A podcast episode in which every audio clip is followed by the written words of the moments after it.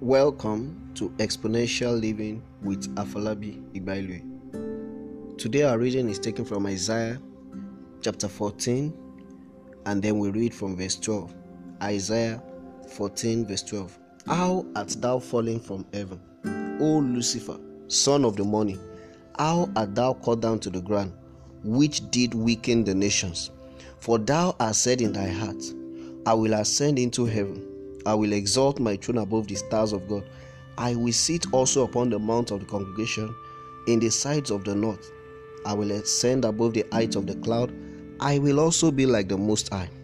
Yet thou shalt be brought down to hell, to the sides of the pit.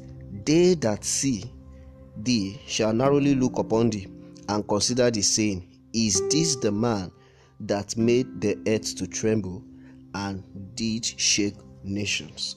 May the Lord bless the reading of His word in our hearts in the name of Jesus.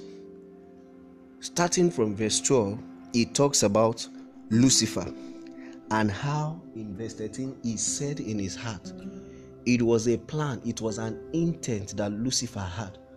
He was thinking of how he was going to run a parallel government. The devil was not trying to unseat God, it was not a coup. He simply wanted to form a parallel government. He wanted a situation where the angels in heaven will worship and bow down to him the same way that they were bowing down to God. He was an anointed cherub. He was one that was in charge of music in heaven. Yet he wanted much more.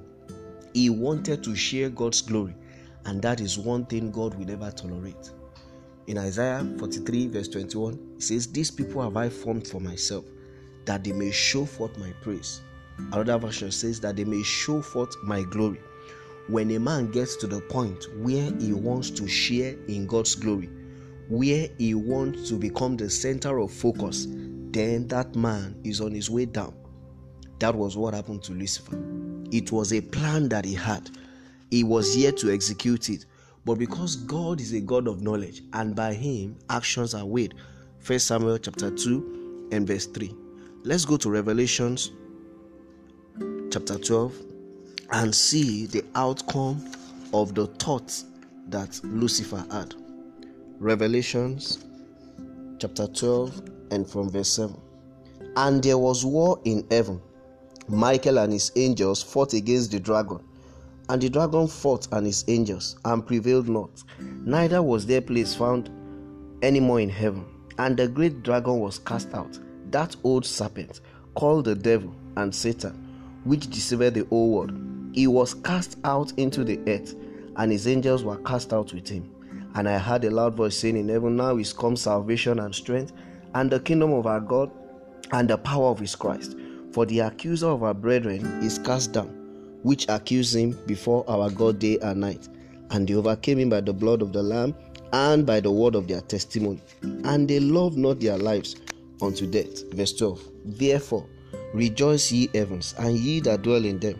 Woe to the inhabitants of the earth and of the sea, for the devil is come down unto you, having great wrath, because he knoweth that he had but a short time. When the devil had this plan in mind, and he was kicked out of heaven, he was also kicked out with some angels.